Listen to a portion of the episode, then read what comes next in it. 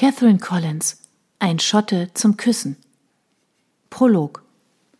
Ich warf unauffällig einen Blick zur Kamera. Es war mein erster Tag als Reality-TV-Sternchen, und obwohl ich es durchaus gewohnt war zu posieren, verkrampfte sich mein Gedärm. Das rote Lämpchen leuchtete, was bedeutete, dass die Aufnahme bereits lief. Also setzte ich mein strahlendstes Lächeln auf, auch wenn es schmerzte, und zwinkerte in die Kamera. Miss McGregor, mahnte Paul Conyer, der Aufnahmeleiter von She Flieth with the Wind, meiner neuen Show, und brach damit seine eigene Regel. Sie sollen sich ganz natürlich verhalten. Tun Sie so, als wären wir nicht hier. Ich verbiss mir den Widerspruch, lächelte, nickte und ließ das Trio stehen, das aus einem Kameramann, dem Tontechniker und Paul bestand. Miss McGregor, rief letzterer mir nach, was ich vorausgesehen hatte. Ich ignorierte ihn, schlüpfte durch die aufgehaltene Tür und sprach den Demi-Chef Durand an. Wir haben reserviert. Al-Abdil? Paul holte zu mir auf. Er griff nach meinem Ellenbogen, nachdem ich dem Restaurantangestellten meinen Mantel überlassen hatte. Miss McGregor, Sie haben sich unseren Bedingungen anzupassen. Das hier ist keine YouTube-Spielerei mehr. Zugegeben, ich war es leid, wie ein Dummerchen behandelt zu werden. Nur weil ich mein halbes Leben lang als Püppchen Videos online stellte, war ich keine Idiotin. Genervt stellte ich mich der Konfrontation. Sie haben einen Vertrag unterschrieben. Paul, ich darf doch Paul sagen. Mein linker Mundwinkel zuckte, es wurde aber kein Grinsen. Entweder ich verhalte mich, als ob sie nicht da wären, ich deutete knapp auf die Techniker, die endlich aufgeschlossen hatten und Kamera und Mikrofon direkt auf mich richteten, oder ich achte darauf, dass sie den Anschluss nicht verlieren. Ich hob die Brauen. Was soll es sein? Paul biss sich auf die Zunge, wobei er mich nicht aus den Augen ließ.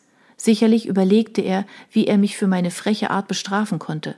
Ich kannte diesen Blick zur Genüge. Schließlich war mein Stiefvater, Sean Johnston, doch ebenfalls Meister darin, nonverbale Drohungen auszusenden. Miss McGregor, Sie sollten Ihre Zunge hüten. Oh, das Konzept sieht das aber nicht vor, Paul. Laut meines Vertrages mit Ihrem Arbeitgeber, der GAE, soll mein Vlog eins zu eins auf das Fernsehen übertragen werden. Paul verkniff die ohnehin schmalen Lippen. Sein Blick war nun darauf ausgelegt, mich zu töten. Ma'am, sprach der Demi-Chef Durand mich an, da sich hinter der Kameracrew bereits eine Schlange bildete. Mr. Al-Abdil wartet bereits auf Sie. Er deutete mit der behandschuhten Hand in den Saal oder genauer in dessen Richtung, denn der Eingang wurde durch eine Wand von den Speisenden abgegrenzt. Bitte verzeihen Sie, griff ich die Möglichkeit auf, Paul erneut zu brüskieren. Ich wollte nicht hier sein, nicht mit der Kamera, denn mein Date hielt ich für etwas Privates und es sollte auch so bleiben. Schön, ich hatte ihn auf meinem Vlog einige Male erwähnt, um die Abrufquoten zu erhöhen, was hervorragend funktioniert hatte, aber gesehen hatte ihn bisher niemand. Nicht einmal ich selbst kannte ihn persönlich, denn wir hatten bisher lediglich Fotos getauscht und via Voicemail kommuniziert. Hafid und ich führten eine Online-Romanze, die nun auf ihren Höhepunkt zusteuerte, der Übertragung in die Realität. Das machte mich gehörig nervös, weshalb ich noch streitsüchtiger reagierte als sonst. Allerdings nahm ich mich gewöhnlich für meinen Vlog zurück, um nicht negativ aufzufallen. Ich möchte Al-Abdil nicht länger warten lassen.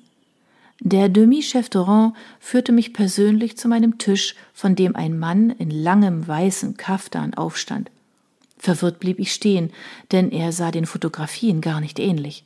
Seine dunklen Augen durchbohrten mich ähnlich unfreundlich wie jene von Paul zuvor, der zumindest hübsche blaue Iridien besaß. Mein Stocken blieb sicherlich nicht unbemerkt, auch wenn ich meine Miene fest im Griff hatte und meine Missstimmung über die offensichtliche Lüge nicht abzulesen war. Ich hatte einen westlich gekleideten Mann erwartet, auch wenn ich wusste, dass ich mit einem Araber verabredet war, der die Staaten lediglich besuchte. Ich spürte die Kamera in meinem Rücken, wusste, dass die Aufnahme lief und meine Reaktionen aufzeichnete. Also trat ich vor, ein Lächeln auf den Lippen, das gewöhnlich immer eine positive Reaktion in meinem Gegenüber hervorrief und streckte die Hand aus. Hallo, der ätzende Blick meines Gegenübers rutschte an mir herab und blieb an meinen Fingern hängen. Seine Worte waren unverständlich und klangen unglaublich rüde, dennoch behielt ich mein Lächeln bei, so schwer es mir nach dem vorherigen Zusammenstoß mit Paul auch fiel. Ich hatte mit einem Desaster gerechnet, allerdings nicht, dass ich scheitern könnte, bevor die Vorstellung überhaupt stattgefunden hatte. Nervös bemühte ich mich um einen zusätzlichen Funken in meinem Strahlen und hielt meine Stimme betont höflich. Ich bin Haley, es ist mir eine Freude, dir endlich persönlich begegnen zu können. Noch immer starrte er mich lediglich an. In seiner Miene arbeitete es, sie zu deuten vermochte ich jedoch nicht. Langsam ließ ich die Hand sinken, nicht sicher, wie ich ohne Peinlichkeit aus dieser Situation herauskommen sollte. Ich bliebe sicherlich nicht für das geplante Dinner mit diesem ungehobelten Kerl. Andererseits hatte ich kaum eine Wahl. Schließlich hatte ich keine Alternativen vorgeplant und wollte vor Paul auch nicht dumm dastehen. Innerlich haderte ich mit mir. Wenn ich nur standhaft geblieben wäre und das Date privat gehalten hätte, anstatt mich mit Einschaltquoten locken zu lassen. Die Kamera hatte sich um mich herum gearbeitet und nahm mich nun frontal auf.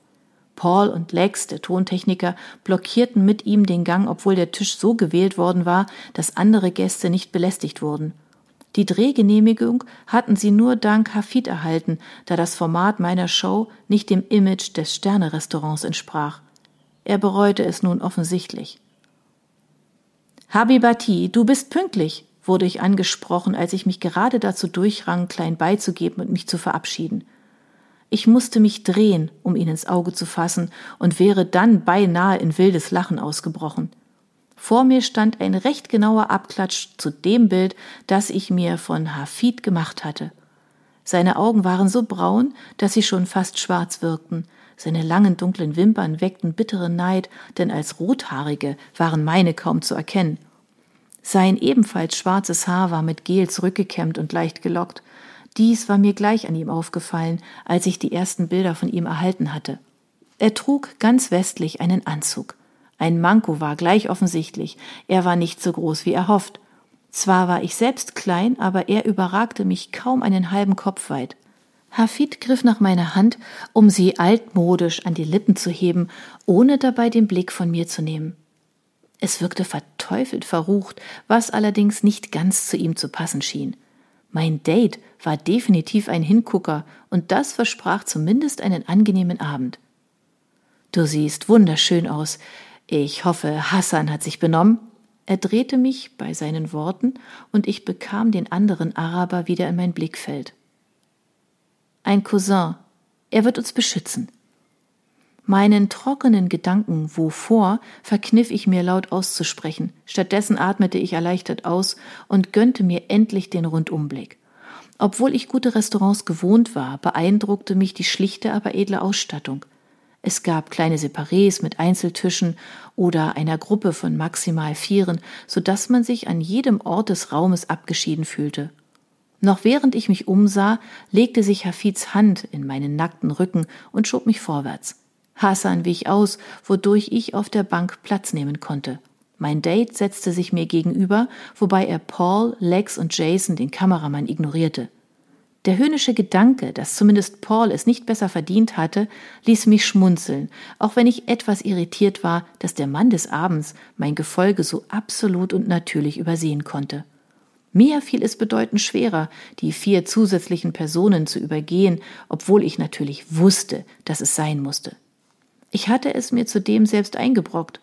Warum hatte ich dieses Date nur bei der Einsatzbesprechung erwähnt? Du bist noch hübscher als in deinen Videos. Demnach kannte er meinen Vlog. Sollte ich nun geschmeichelt sein, dass er mich offenbar gegoogelt hatte?